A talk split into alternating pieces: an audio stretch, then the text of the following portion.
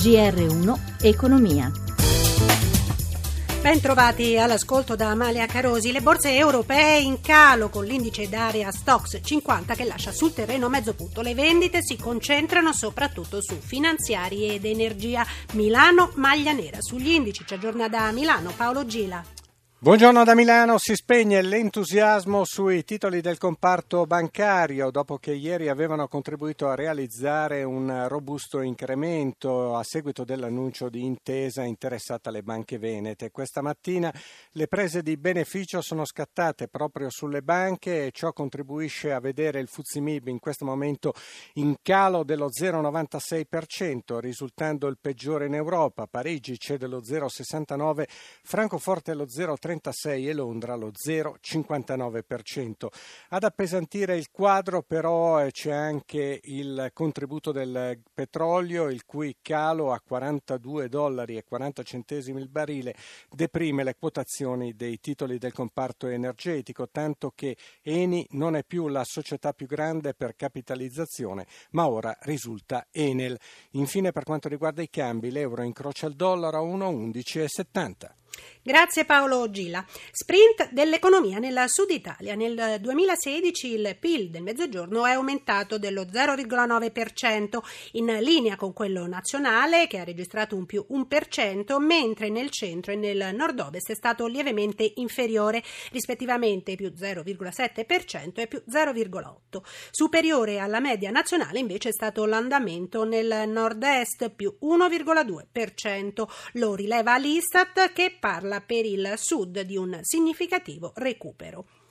Oggi nelle zone terremotate il primo raccolto dopo le scosse. La Coldiretti promuove l'iniziativa per riavviare la vendita di prodotti agroalimentari e promuovere il turismo. Sentiamo il presidente di Coldiretti, Roberto Moncalvo, al microfono di Gelsomina Testa con la prima mietitura dell'orzo e del grano dopo le scosse del terremoto, Coldiretti organizza insieme con i consorzi agrari una importante azione di consegna di gasolio gratuito alle aziende più danneggiate dal terremoto e nello stesso tempo è l'occasione per fare il punto della situazione. La ricostruzione avanza ma ancora molto lentamente, permane evidentemente il problema dello spopolamento con il crollo del 90% del mercato locale, quindi con danni importanti anche per i nostri produttori. Quindi non solo agricoltura ma anche turismo sono elementi fondamentali per l'economia di quei luoghi. Oggi occorre andare avanti, da un lato proseguendo in modo rapido la ricostruzione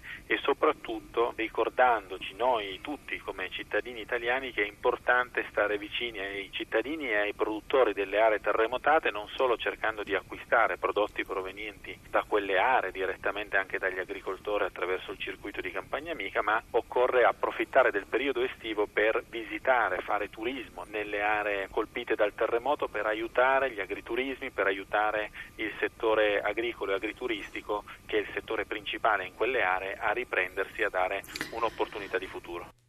La Banca Centrale Europea proseguirà col programma di quantitative easing all'attuale ritmo mensile di 60 miliardi di euro sino alla fine di dicembre 2017 o anche oltre se necessario e in ogni caso finché non riscontrerà un aggiustamento durevole dell'evoluzione dei prezzi coerente con il proprio obiettivo di inflazione.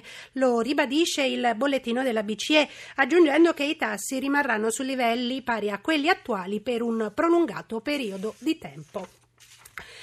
Nel 2016 sono stati proclamati 2.352 scioperi in Italia, di cui 1.488 soli sono stati effettuati. Lo rileva la Commissione di garanzia dell'attuazione della legge sullo sciopero nei servizi pubblici essenziali nella sua relazione annuale presentata oggi.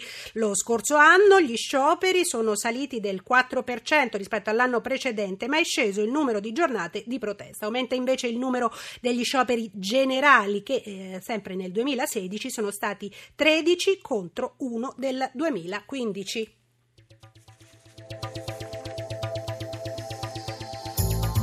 Ringrazio Cristina Pini in redazione e Roberto Guiducci per il supporto tecnico. Da Amalia Carosi, buon proseguimento d'ascolto, sempre su RAI Radio 1.